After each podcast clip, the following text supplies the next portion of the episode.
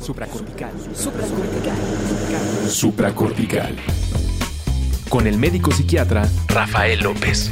Síguelo en todas las redes como arroba Rafa Rufus.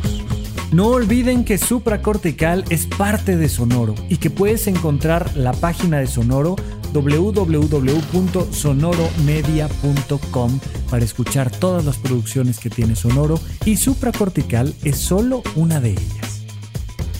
Bienvenidos a Supracortical, yo soy el doctor Rafa López. El día de hoy traemos un tema muy interesante porque quiero platicarte de la historia completa de la ansiedad, un poco desde su origen hasta su posible desaparición, pero vaya, en realidad justamente de lo que te quiero platicar, comenzamos precisamente con ese factor, que es que no va a ser fácil y probablemente no va a ser posible que acabemos con la ansiedad por completo porque la ansiedad es algo que nos ha acompañado como seres humanos desde la existencia misma de los mamíferos, ya no digas tú de la raza humana. Somos animales ansiosos, estamos diseñados a través de la ansiedad y no lo vamos a poder evitar. La ansiedad recuerda que finalmente se puede traducir también como miedo. Cuando sentimos miedo, sentimos ansiedad. Habría algunas pequeñas distinciones, pero lo vamos a ir comentando a lo largo del episodio. Pero lo primero que te quiero decir es, mira, los mamíferos venimos más o menos de hace 100, 200 millones de años, empezaron a cambiar un poco los animales que poblaban el planeta Tierra y algunos de ellos eran unas especies como de lagartijas combinado con roedor con un poquito de ornitorrinco que andaban en el suelo y en los árboles y que se acercaban al agua pero ya se alejaban bastante pero empezaban a presentar un poco de pelo y demás. Y eran animalitos muy curiosos. ¿Por qué? Porque bueno, así como has visto a un roedor andar por ahí asustadito, seguramente eh, eh, si no te ha tocado vivirlo, que lo más probable es que sí te haya tocado en alguna ocasión enfrentarte a un ratón, ¿no? Eh, pero al mismo tiempo la posibilidad de, si no al menos haberlo visto en una película. Cuando te enfrentas a un ratón y entonces te das cuenta de que el ratón corre asustado por toda la habitación no es un animal que vaya a, brincar, a atacarte y agredirte. No, no, no, no, no. Un ratón lo que quiere es encontrar el rincón correcto, dar vuelta a la derecha o a la izquierda para esconderse de la cosa esa enorme grandota que está gritando y moviendo los pies de una forma rarísima. Y al mismo tiempo estamos nosotros, simios ansiosos, con el miedo al ratón, ¿no? y entre que lo queremos agarrar, pero no lo queremos agarrar, pero lo queremos matar, pero no queremos ni voltearlo a ver, pero queremos que se vaya, pero queremos que no se escape, pero... Y vivimos una cosa ahí muy particular. Bueno, ahí te habrás dado cuenta de cómo los ratones en realidad son animales muy ansiosos, ¿no? Y se mueven de manera ansiosa y andan por ahí, este, angustiados por la vida. Ya te voy a cambiar el ejemplo de los ratones para que no te angustie, pero pero simplemente el imaginarlos nos puede generar mucha ansiedad. Bueno, los primeros mamíferos que surgieron, te digo, por ahí de hace 200 millones de años, viene un, pequeño cambio en la estructura de los animales.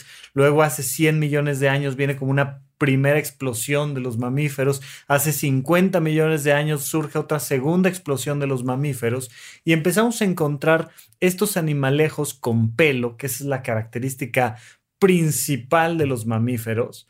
Eh, no, no necesariamente el amamantamiento, que también es una de las cosas importantes, la placenta en sí misma, pero el tema del pelo. Los mamíferos tenemos pelo y nos da además otra serie de características, que somos animales pequeños.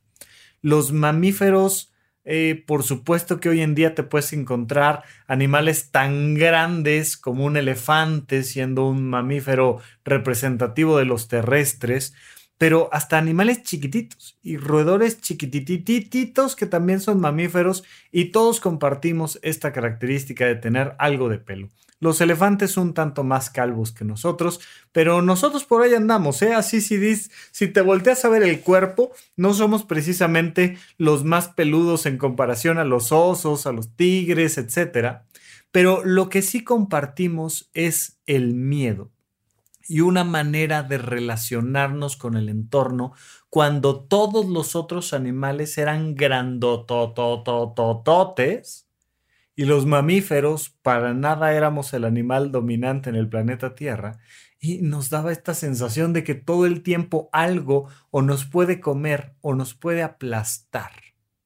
En ese sentido, surge la ansiedad, surge el miedo, surgen mecanismos de defensa y seguramente en alguna ocasión has visto algún video de National Geographic donde un conejo casi es atrapado por un cocodrilo y entonces ves cómo se prenden los mecanismos de defensa del conejo y el conejo sale corriendo.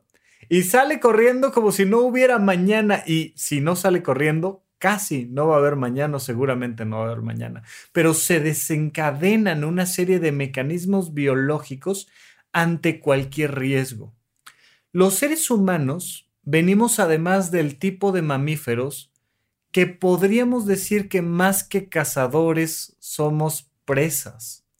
Eh, hay muchos animales que comen simios y, si un, un simio se cae de los árboles, pues está en una situación de alto riesgo con estos otros animales que hay en el piso y que nos puede generar un riesgo de vida tremendo. Van surgiendo los simios y los simios vamos teniendo esta característica de que sí, somos un poquito las dos cosas. Somos presa y cazador.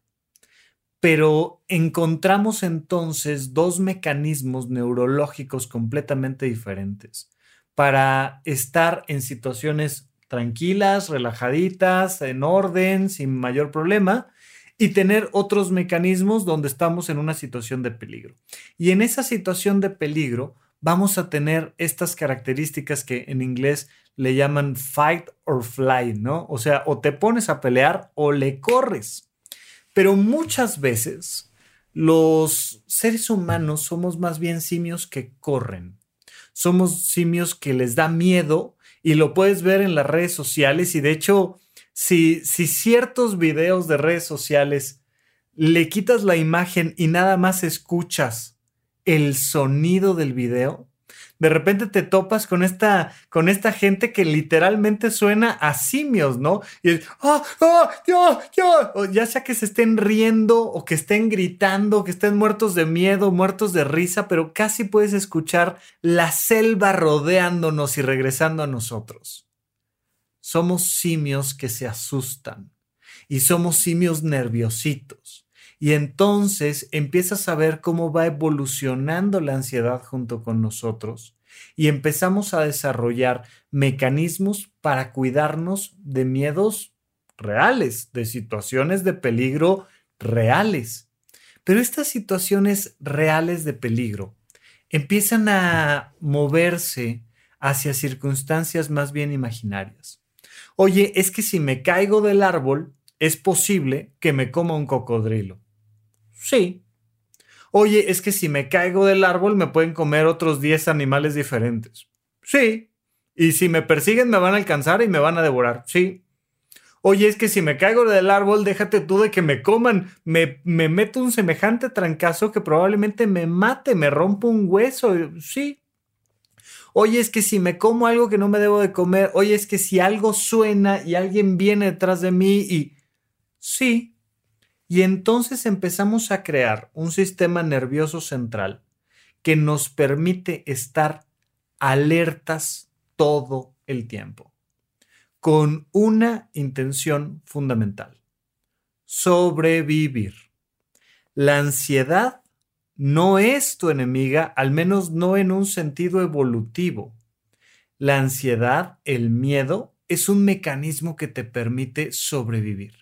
Y si te permite sobrevivir, entonces pues no está tan mal, porque realmente el sentido de la vida no es ser felices, ¿no? El sentido de la vida no es alcanzar la realización personal y amarnos todos y dejar el planeta mejor que antes. No, no, no, no, no, no, no, no. El primer sentido básico de la vida es sobrevivir. Se los he dicho muchas veces y algún día daremos alguna conferencia completa sobre el sentido de la vida, pero la vida en sí misma no tiene sentido.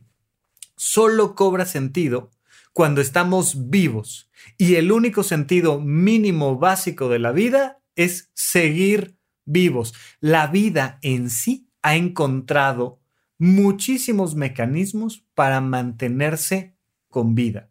Y entonces la vida se ha desdoblado en especies, en momentos distintos, con características completamente diferentes, desde un pulpo hasta un ser humano, que pueden ser cosas muy distintas, una bacteria, de un virus, de, bueno, que los virus, ya sabes, los biólogos dicen que no están vivos, pero al mismo tiempo son cositas que tienen material genético y que se van transmitiendo de un lado a otro. Pero la vida ha encontrado todos todos esos mecanismos porque busca mantenernos con vida. Bueno, una vez que estamos ahí, una vez que entendemos la importancia de mantenernos con vida, entendemos que no tenemos que pelearnos con nuestra ansiedad porque es uno de los mecanismos más antiguos para mantener la vida de nosotros, del ser humano y de todas las especies en el planeta Tierra, pero especialmente hoy estamos platicando de nosotros. Nos da miedo la vida. La vida en general nos da miedo. Lo primero que hacemos cuando nacemos no es sonreír. La primera emoción que sientes al nacer no es la de paz, armonía, alegría, inspiración. No. Lo primero que sientes al nacer es terror. O sea, naces, imagínate nada más que estás todo tranquilo, a gusto ahí en el útero materno y de repente, naces y es, oh, oh, me voy a morir, se me acaba de destruir el mundo y me voy a morir.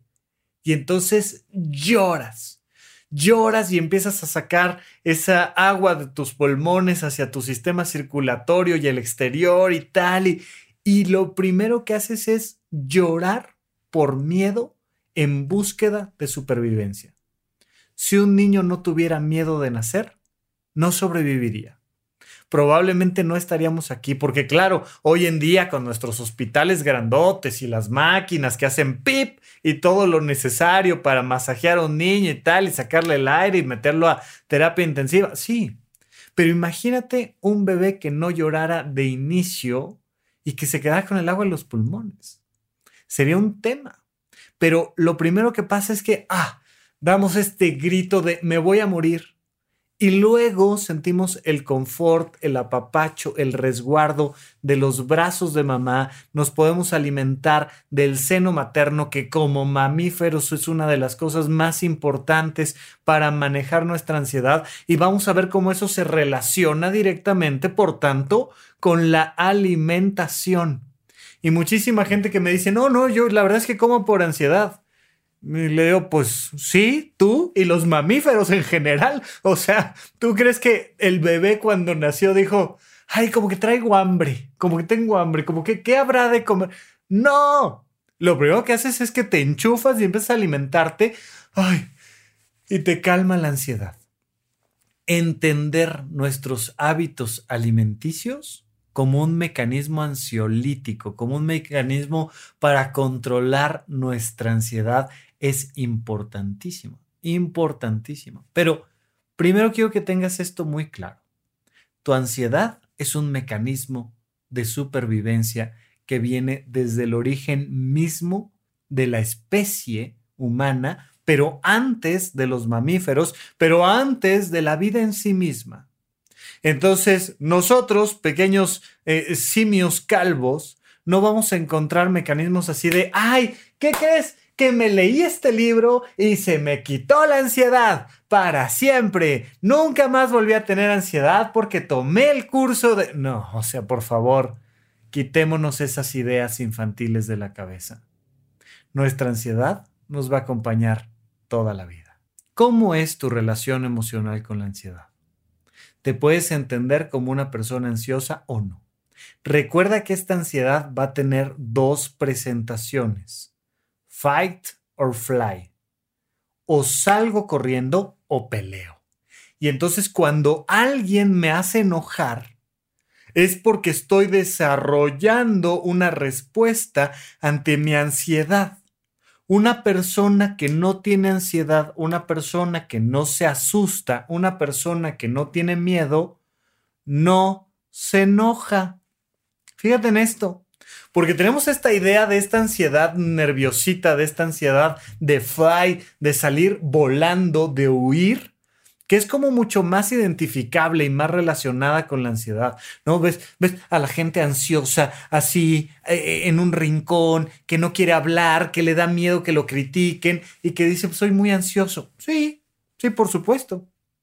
Y las personas que por todo se enojan, que avientan el pecho y dicen, no, que voy a ser yo ansioso. Lo que pasa es que la gente es estúpida. No, si no tuvieras ansiedad, no te enojarías. Porque ya sea pelear o huir, son dos mecanismos para controlar nuestra ansiedad. Así es que si tienes problemas de ira, tienes problemas de miedo. Así es que si tienes problemas de ansiedad, tienes problemas de miedo. Y estos miedos son tres miedos fundamentales. Le tenemos miedo al fracaso, le tenemos miedo al rechazo y le tenemos miedo a la muerte. Son tres miedos fundamentales que en el curso de huella de abandono que vamos a dar en horizonte1.com eh, les platicaré cómo se resume en un solo miedo, que es el miedo a la insignificancia, pero ahorita no nos vamos a meter ahí. Me va a quedar mucho más claro si simplemente explico que hay tres miedos fundamentales. Al rechazo, al fracaso o a la muerte.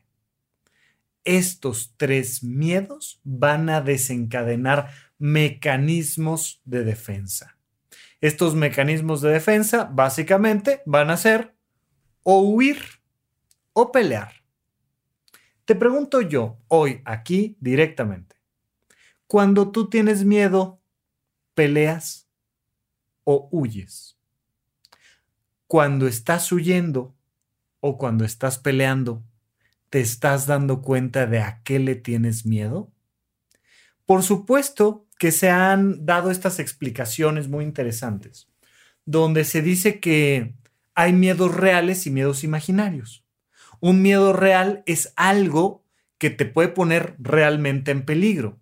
El fuego, un terremoto, un perro que te está ladrando y que no trae ni correa, ni en jaula, ni nada, y que dices, me va a morder, eso es un miedo real. Y entonces se activan mecanismos que me ponen en una situación que busca cuidar mi vida, ¿ok?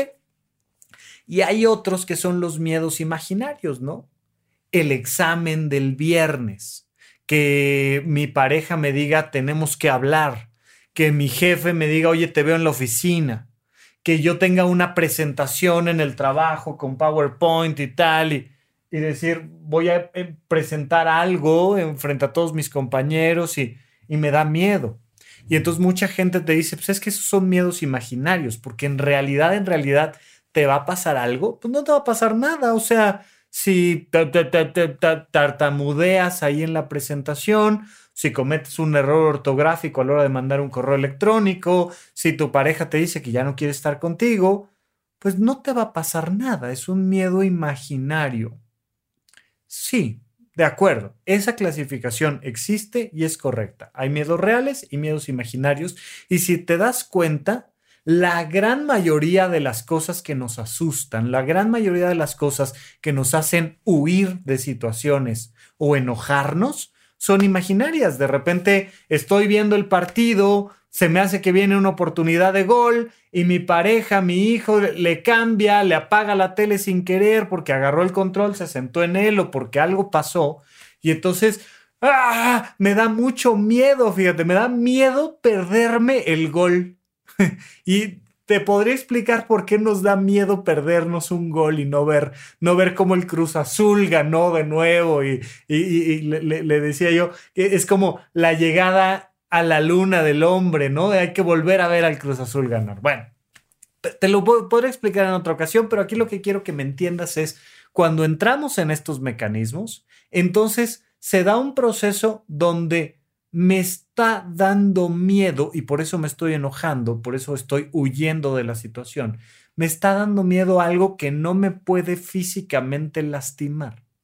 Es un miedo imaginario. La mayoría de nuestros miedos se pueden clasificar así, como miedos imaginarios. Por supuesto, claro que sí, lo entiendo perfectamente. Sin embargo, te voy a decir una cosa. En realidad, todos los miedos son imaginarios, incluso los miedos reales. Y tan así que se, va llevando este miedo a linderos muy interesantes, donde de repente en un edificio extremadamente alto, en un acantilado, te ponen un piso de cristal. Y de repente, ¿no? Te, es, es un piso de cristal que además está Em, electrificado, magnetizado, tal, para que se vea oscuro. Y de repente, ¡pum!, te pican un botón y desaparece el piso debajo de ti. E incluso cuando ya sabes que es piso, puedes ver el cristal hacia abajo y tú sabes racionalmente que hay un cristal. Y el hecho de sentir que hay un acantilado ahí que lo puedes ver, activa mecanismos que no puedes controlar. Yo recuerdo en la prepa, cuando yo iba a la prepa, en el primer año de prepa se hacía una novatada.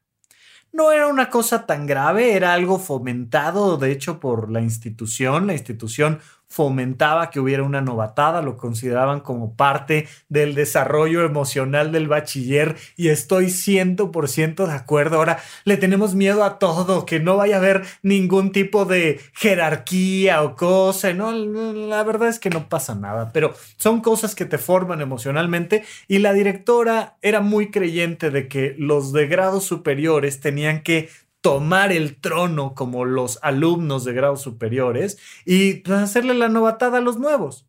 Era algo muy controlado, por supuesto, no había agresiones eh, reales importantes, pero en aquella ocasión, cuando a mí me tocó ser víctima de la novatada por ser del primer semestre en la preparatoria, llegaron y aventaron bombas apestosas en el salón.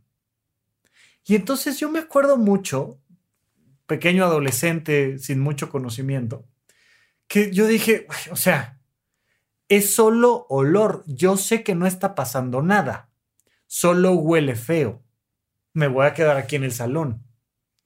Y de repente te das cuenta de que un olor fétido activa mecanismos de miedo adentro de ti. Eso sumado a que tus compañeros están reaccionando como simios y están saliendo del salón, pues empieza a desarrollar una serie de miedos adentro de ti. No puedes controlar una imagen, un aroma, una sensación desagradable tan fácilmente. Lo más probable es que tú, yo, cualquier persona, ante ciertas circunstancias, vamos a responder como simios que somos. Y nos va a dar miedo.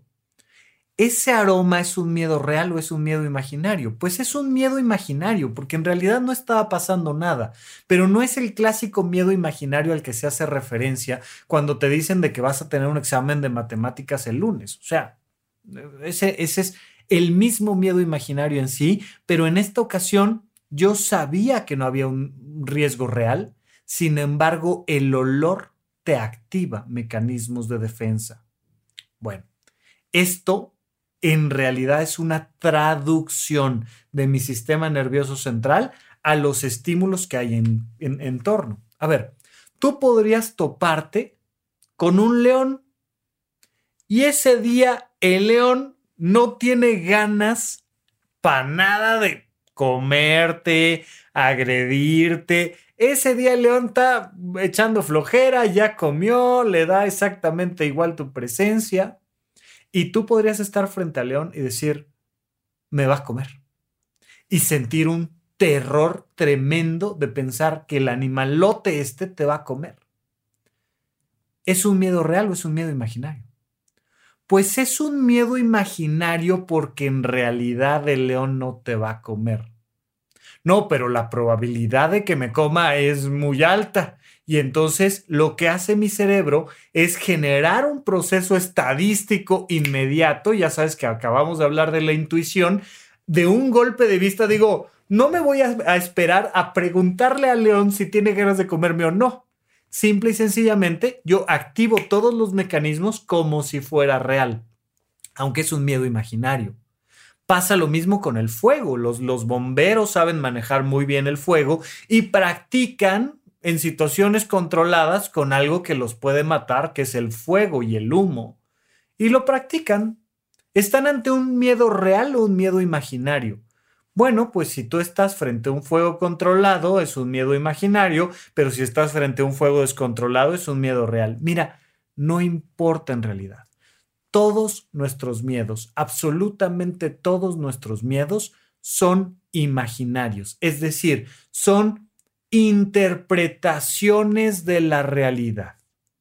Yo le puedo tener miedo a mi papá porque una vez me pegó, porque una vez me dio un zape o me dio una nalgada. Y le puedo tener miedo.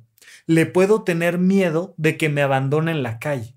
Aunque la probabilidad de que mi papá me abandone en la calle sea muy baja, pues yo que soy un niño, lo único que entiendo es que la cosa esa me puede matar o puede dejarme en un lugar donde me muera. Y entonces me voy dando cuenta de que si saco buenas calificaciones, el gorila este no me pega, no me grita, no me corre de la casa, me da de comer. Entonces, sacar 10 en el examen o no, ¿es un miedo real o es un miedo imaginario? Fíjate en esto. Es un miedo imaginario porque es una interpretación de la realidad. A lo mejor mi papá sí me puede pegar y, tiene la fuerza y la capacidad. Y en ese sentido no me importa tanto que distingas los miedos reales y los miedos imaginarios, porque mucha gente se clava con eso demasiado, se traba ahí. Y entonces da esta sensación de, no, pues es que eso es un miedo real, está bien tener ansiedad ante un miedo real. Esto es un miedo imaginario, está mal tener miedo ante un miedo imaginario. Todos los miedos son imaginarios. Pero el miedo Acuérdate que te lo he platicado en temas de emociones en general. Todas las emociones sirven para hacer cosas, para tomar decisiones, para llevarnos a la acción. Es este llamado a la acción que te dice, sigue, frena, cambia, cuidado, muévete. Para eso sirven las emociones. El miedo en particular sirve para ponernos en una situación segura, ya sea peleando o evadiendo el problema, pero nos lleva a resolver una situación y ponernos en un punto de seguridad. En ese sentido, no te preocupes por si a ti te afectan los miedos imaginarios o los miedos reales. No es importante. Lo importante es que sepas que ese miedo significa que tienes que hacer algo, que tienes que ponerte en una situación segura. Puede ser el examen. Oye, le tengo miedo al examen. Estudia ay, es que es un miedo imaginario. Y sí, estudia. Te lleva esa, ese miedo a decir, siéntate, estudiar. Y no pasa nada. Y entonces te enfrentas a la situación porque el miedo lo puedes enfrentar de una manera más inteligente o menos inteligente.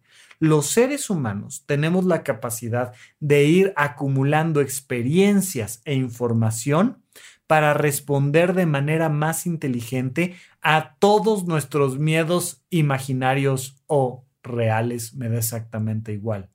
Porque todos estos miedos que tenemos son imaginarios y entonces tenemos que entender que podemos hacernos de mecanismos que nos permitan responder mejor. Y entonces si yo soy un militar entrenado y voy vestido de civil por la calle y alguien me quiere asaltar, toda la experiencia y el conocimiento que tengo me permite controlar mi miedo y estar en una situación segura y tranquila en medio de un miedo real. Oye, el asaltante trae un cuchillo, me está asaltando y quiere mi cartera. Y yo soy un militar altamente entrenado. Y simple y sencillamente controlo el miedo, controlo mi ansiedad. ¿Por qué estoy controlando mi ansiedad y mi miedo? Porque me he llenado de información y experiencias que me permite ver muchas opciones ante una misma situación de riesgo. Entonces, lo primero que te quiero decir y dejar muy claro es que tú puedes controlar tu ansiedad mm, leyendo un libro de cómo manejar la ansiedad. Sí, claro, por supuesto. Respirando, ah, controlando la respiración, sí, por supuesto. Pero en realidad llevándote a vivir experiencias y acumulando información que te permita tomar decisiones en cualquier momento. Nuestro miedo es, no tengo opción, tengo que salir corriendo. No tengo opción, tengo que pelearme con mi pareja porque tengo miedo, porque tengo ansiedad y porque la única alternativa que tengo, la única herramienta de afrontamiento que tengo es pelear o huir. Soy así de infantil. Mi, mi, capacidad emocional, mi inteligencia emocional, no la he desarrollado porque no me he nutrido con la posibilidad de darme cuenta cómo ante diferentes circunstancias que se repiten y que me causan ansiedad, pues lo único que hago es grito, o huyo o lloro y no tengo otras opciones. En la medida en la que me voy cargando de experiencias, en la medida en la que me voy cargando de conocimiento, en la medida en la que me voy poniendo a prueba y me enfrento al miedo, entonces surge esta posibilidad de decir, mira, tengo muchas más opciones. Puedo hacer esto, puedo hacer esto, tal. Y un militar entrenado probablemente le diga, mira, aquí está la cartera, que te va muy bien tomó exactamente la misma decisión que un civil inteligente que hubiera dicho, mira, este va a acabar conmigo, mejor le doy la cartera. Claro, por supuesto, pero el militar tenía alternativas y dentro de esas tomó la mejor decisión en perfecta paz, tranquilito, sin nada, a lo mejor con un pequeño dejo de miedo de lo que da siempre una situación de riesgo. Pero quiero que te quede claro que vamos a ver aquí en adelante, en el siguiente bloque, diferentes formas de manejar tu ansiedad. Lo primero, y con esto cierro este bloque, es decirte, no hay ningún ser humano sano que no vaya a sentir miedo, por tanto, ansiedad. Pero todos los seres humanos sanos tenemos muchas maneras de aprender a controlarla y a vivir un poquito mejor. Regresamos. ¿En dónde, cuándo y para qué escuchas supracortical? Comparte tu experiencia en redes sociales para que más personas conozcan este podcast. Sigue al Dr. Rafa López en todos lados como arroba Rafa Rufus. Estamos de regreso con ustedes en el podcast de Supracortical. Ya saben que Supracortical es una producción de Sonoro y que pueden escuchar este podcast en Spotify o en cualquier lugar donde escuchen sus podcasts. Y que toda la información sobre cómo sacar una consulta conmigo, sobre los cursos que tenemos en Horizonte 1, todo viene en mi página web rafalopez.net y además que me pueden contactar en redes sociales como arroba rafarufus con doble R medio, hoy platicando de temas relacionados con la ansiedad y por supuesto, esto lo pueden ver en video, en YouTube y demás. Bueno, en supracortical queremos dejar muy claro que de aquí en adelante son diferentes mecanismos que nos pueden ayudar a manejar nuestros miedos y nuestra ansiedad. Lo primero Llénate de información, vive experiencias diferentes, aprende todo lo que puedas, a nadar, escalar, artes marciales, cantar, teatro, matemáticas, física, química, todo lo que puedas aprender te va a ayudar a controlar tu ansiedad. Mientras menos aprendas de la vida, menos vas a desarrollar tus emociones y por tanto vas a responder de formas mucho más simiescas, más infantiles, más inmaduras ante el miedo. Una persona que está entrenada en los sismos, te lo he dicho muchas veces, sabe que no corro, no grito, no empujo. Ya eso es un manejo de la ansiedad. Pero si además has estado tomando un curso de protección civil, pero si además has nadado en un río, pero si además has andado en una patineta, pero si además has, qué sé yo, convivido con perros, con caballos, si además has vivido lo más probable es que puedas controlar tu ansiedad. Pero vamos a algunos mecanismos básicos del manejo de tu ansiedad. Lo primero que te quiero decir y recordar con el tema de los recién nacidos es cómo el placer inmediato genera controles de la ansiedad. Cuando tú tienes placer inmediato ante algo, entonces se apagan los mecanismos de huida y pelea y se encienden los mecanismos del placer. Recuerda que en nuestro sistema nervioso central tenemos dos mecanismos automáticos, autónomos. El primero de ellos es el sistema simpático, diseñado para sobrevivir. Es un mecanismo que se echa a andar ante una situación de peligro y que simple y sencillamente lo que pasa es que te da la opción de pelear o de huir. Ese sistema nervioso simpático va a estar encendido en el momento en el que esté apagado el sistema nervioso parasimpático, diseñado específicamente para disfrutar de los placeres de la vida, para comer, para dormir, para ir al baño, para tener relaciones sexuales, para reírnos, para salir a pasear, para todo lo que haces, ah, relajadito, disfrutando, amable con tu pareja, tal. Todo eso es el sistema nervioso parasimpático. Tú no puedes tener encendidos los dos al mismo tiempo. Y entonces estás viendo una película y de repente te llega un pensamiento, fíjate, un miedo imaginario, te llega un pensamiento que te enciende el sistema nervioso simpático. Y entonces empiezas a sentir las ganas y la necesidad de salir corriendo o de pelearte. Y si el de al lado tiene ganas, pues entonces te pones a pelear con él. Oye, pero estabas en el cine con unas palomitas, eh, con un refresco, estabas viendo una película este, de, de Pixar y te la estabas pasando genial, o, ¿no? Sí, pero me llegó un pensamiento que encendió mi sistema nervioso simpático y apagó mi sistema nervioso parasimpático. Me puso en una situación de pelea, de huida y apagó mi posibilidad de disfrutar del placer inmediato. Ok, pues mira, lo primero que podemos hacer, que no es mi recomendación, pero quiero que sepas que esto existe, es reconectar tu atención a tus placeres inmediatos. Por eso, una de las cosas que nos sirve para ayudar a calmar la ansiedad de los demás es abrazarlos.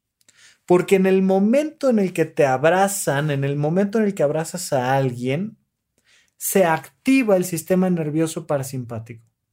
Para amar a alguien, para abrazar a alguien, necesitas estar conectado con ese sistema nervioso parasimpático de placer, de tranquilidad, de armonía. Entonces, alguien que está nervioso nos da naturalmente ganas de darle placer. ¿Cómo? Abrazándolo. Y entonces una mamá que ve llorar a su hijo le dice, mi amor, ven, ven, mi amor, ¿no? Y lo carga.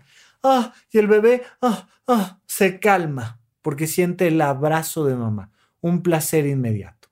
Te lo platicaba yo con el tema del momento del nacimiento el bebé nace, se siente en un terror tremendo al borde de la muerte y de repente mamá, además de abrazarlo, lo conecta a su pecho, lo empieza a alimentar y empiezas a disfrutar del placer de comer. Placer inmediato.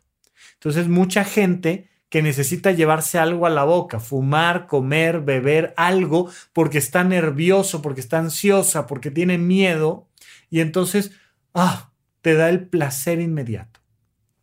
El placer inmediato de comer, el placer inmediato de un abrazo, el placer inmediato, por supuesto, de cualquier otra cosa, risa, sexo, lo que sea, te va a calmar la ansiedad.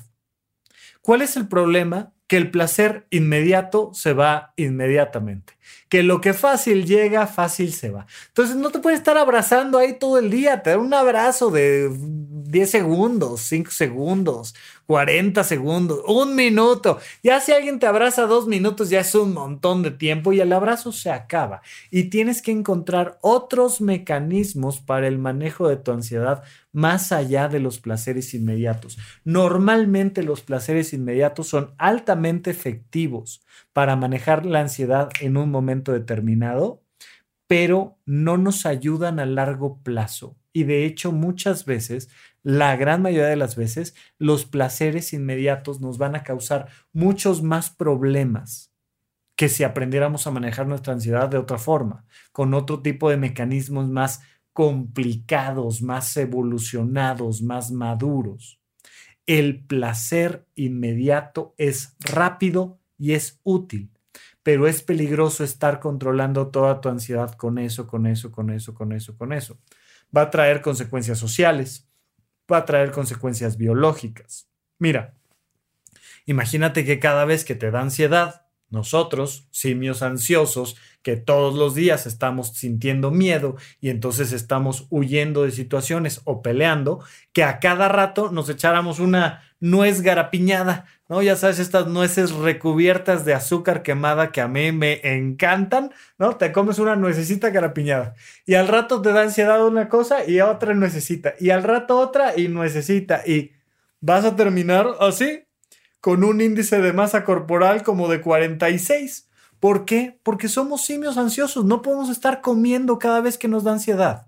No podemos estar fumando, bebiendo cada vez que nos da ansiedad. No nos pueden estar abrazando. ¡Ay, no te vayas! ¡Ah, agárrame de la mano! ¡Ay, no te vayas! Quédate aquí conmigo. ¡Ah! No podemos. Nos va a traer muchas consecuencias sociales y biológicas estar manejando nuestra ansiedad únicamente con placeres inmediatos. Por eso existen los placeres a largo plazo los seres humanos tenemos la capacidad de controlar nuestra ansiedad a través de placeres a largo plazo. Aquí ya nos empezamos a poner un poco filosóficos, porque fíjate en esto. Si todos los miedos son de una u otra manera imaginarios o al menos interpretativos, si todos nuestros miedos nos llevan a eso, pues entonces podemos transformar nuestra interpretación del mundo y controlar nuestra ansiedad dándole un cambio de significado, resignificando nuestra relación con el entorno. Eso no significa que se acaben estos mecanismos de ansiedad que tenemos, no, pues, siguen ahí. Eso que te llevó a tener miedo sigue ahí, pero tú puedes buscar en los placeres a largo plazo Ah, mecanismos para sentirte más seguro. ¿Cuál podría ser un placer a largo plazo? Bueno, voy a nadar todos los días 40 minutos. Eso me hace sentir que soy una persona más fuerte y más preparada. Estoy alimentándome correctamente estoy haciendo ejercicio, estoy escribiendo una obra de teatro, estoy llevando un diario, estoy eh, dando clases y ayudando a que los demás eh, aprendan más fácilmente temas de finanzas o temas de arquitectura o de fotografía. Yo doy clases. Esas cosas que pueden ser placenteras, que pueden ser, me paro todos los días frente a alumnos y siento las miradas y confío en mi información y les comparto información y me da un placer a través del reconocimiento y el afecto que me dan mis alumnos y eso me hace ser una persona más tranquila porque me da más confianza en mí. Porque estoy cambiando la interpretación de qué miedo que me vaya yo a equivocar y a decir una estupidez, a la confianza de decir, hombre, sí, ya sé, ya sé que tengo un podcast y que me escuchan 10 mil personas o 100 mil personas, un millón de personas, y, por ahí se me fue un poquito y cometí un error eh, gramatical, etc. Pues sí, pero mira, aquí andamos y tengo cosas que compartirles y, y tengo el placer de compartir una fotografía en redes sociales, pero tengo el placer de tener un título universitario. Y eso nos lleva a placeres a largo plazo que controlan nuestra ansiedad en la medida en la que yo pueda ir sumando placeres a largo plazo, voy a ir controlando mi ansiedad. Los placeres a largo plazo normalmente además traen beneficios sociales, económicos, biológicos.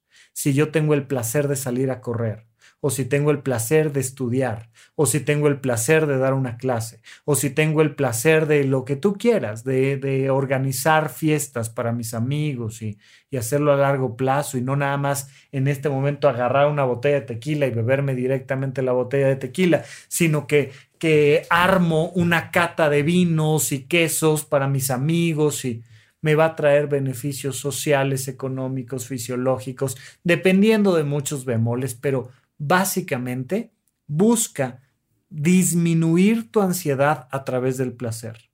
De vez en vez a través del placer inmediato, constantemente si puedes a través de placeres a largo plazo y terminamos esa, esa escalada de placeres en símbolos. Acuérdate que todos los miedos son simbólicos, todos los miedos son imaginarios, todos los miedos son interpretativos. Por tanto, tener símbolos de seguridad puede controlar tu ansiedad. Tener un reloj carísimo. Hay muchas personas que es su amuleto, su, su patita de conejo para no tener ansiedad, porque traigo un reloj carísimo.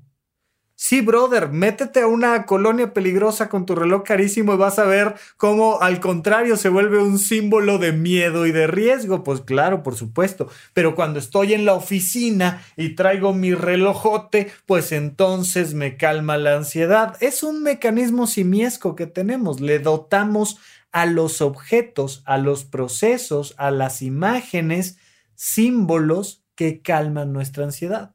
Puedo en vez de traer un reloj muy capitalista, tener un Buda o una fuentecita. ¿Por qué? ¿Por qué existen las fuentes? Fíjate. Las fuentes en realidad no son para ir y beber agua. Son simplemente algo que nos calma el miedo, donde vemos una fuente, donde vemos agua corriendo. Ay, simiescamente nos calma la ansiedad.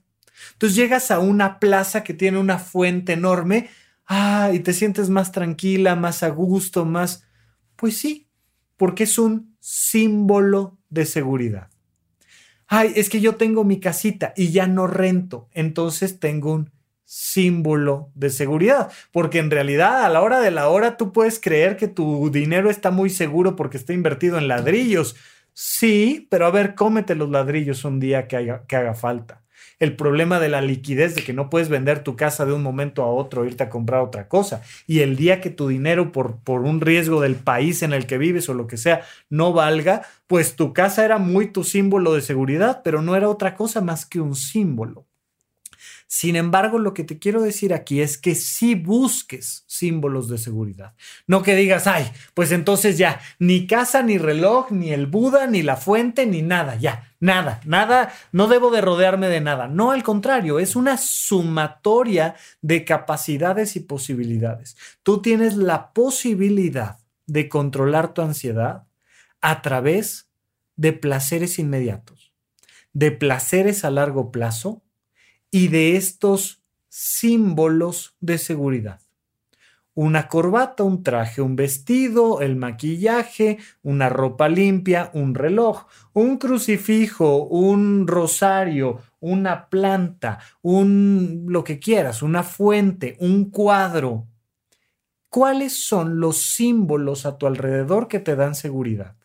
Y si no tienes símbolos a tu alrededor que te dan seguridad, búscate símbolos que te den seguridad. La pata de conejo, hoy en día no es, no es lo más millennial está recomendando que traigas una pata de conejo, puedes traer mejor una herradura, pero la herradura, la pata de conejo, el trébol en el libro, el libro, la Biblia, la planta, eh, el tatuaje, lo que sea que sea un símbolo, que a ti te dé confianza, poder, seguridad, paz, armonía, que encienda tu sistema nervioso parasimpático, te va a ayudar muchísimo a controlar la ansiedad.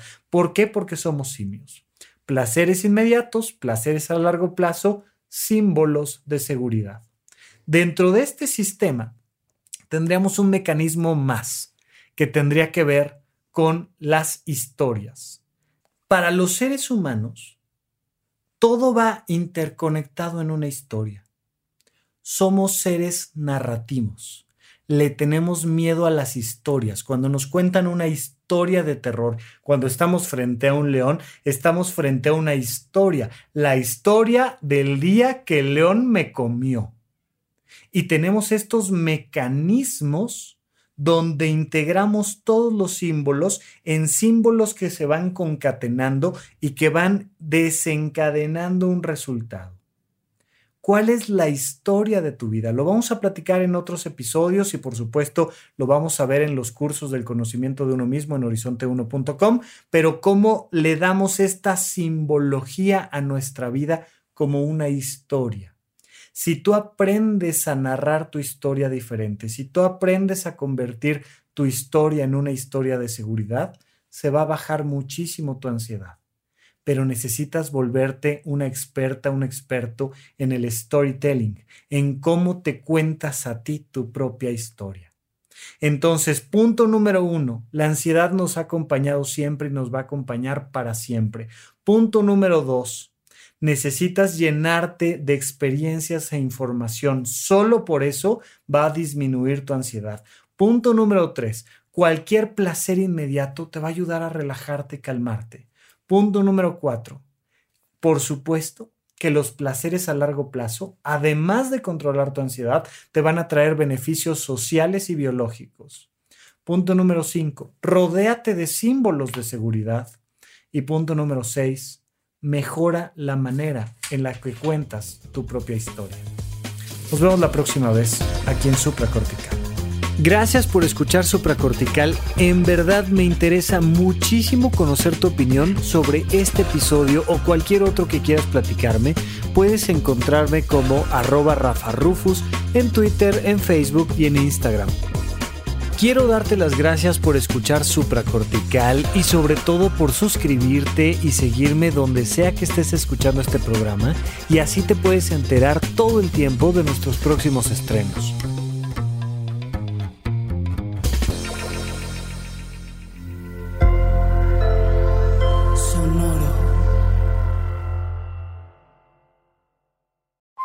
Hey, Drew Scott here, and I'm Jonathan Scott, reminding you that life's better with a home policy from American Family Insurance. They can help you get just the right protection at just the right price and help you save when you bundle home and auto. Kind of like Goldilocks and the Three Bears. It'll be just right for you. We love a custom build. American Family Insurance. Insure carefully, dream fearlessly. Get a quote and find an agent at amfam.com. Products not available in every state. Visit amfam.com to learn how discounts may apply to you. American Family Mutual Insurance Company SI and its operating company 6000 American Parkway, Madison, Wisconsin. ¿Quieres regalar más que flores este Día de las Madres? The Home Depot te da una idea. Pasa más tiempo con mamá plantando flores coloridas, con macetas y tierra de primera calidad para realzar su jardín. Así sentirá que es su día todos los días. Llévate tierra para macetas Bigoro por solo $8.97 y crece plantas fuertes y saludables dentro y fuera de casa. Recoge en tienda y sigue cultivando más momentos con mamá en The Home Depot. Haces más, logras más. Más detalles en homedepot.com diagonal delivery.